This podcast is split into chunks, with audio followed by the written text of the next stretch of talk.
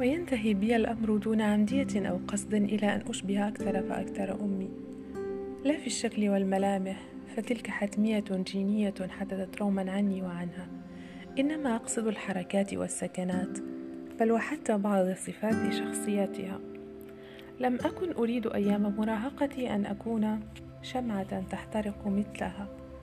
كنت أجد صبرها وتحملها لبعض بشاعات العائلة خنوعا وضعفا. لكنها ببساطة كانت أما وربما ذلك ما تفعله الأمهات. الآن أضبطني وأنا أغلق الأبواب بأطراف الأصابع وأقشر الخضر وأتمشى مثل ما تفعل هي تماما.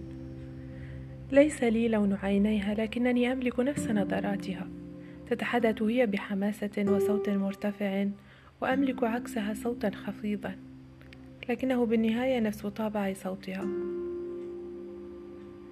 أمر واحد لم أبلغه بعد وهو أن أصير ملاكا مثل ما هي.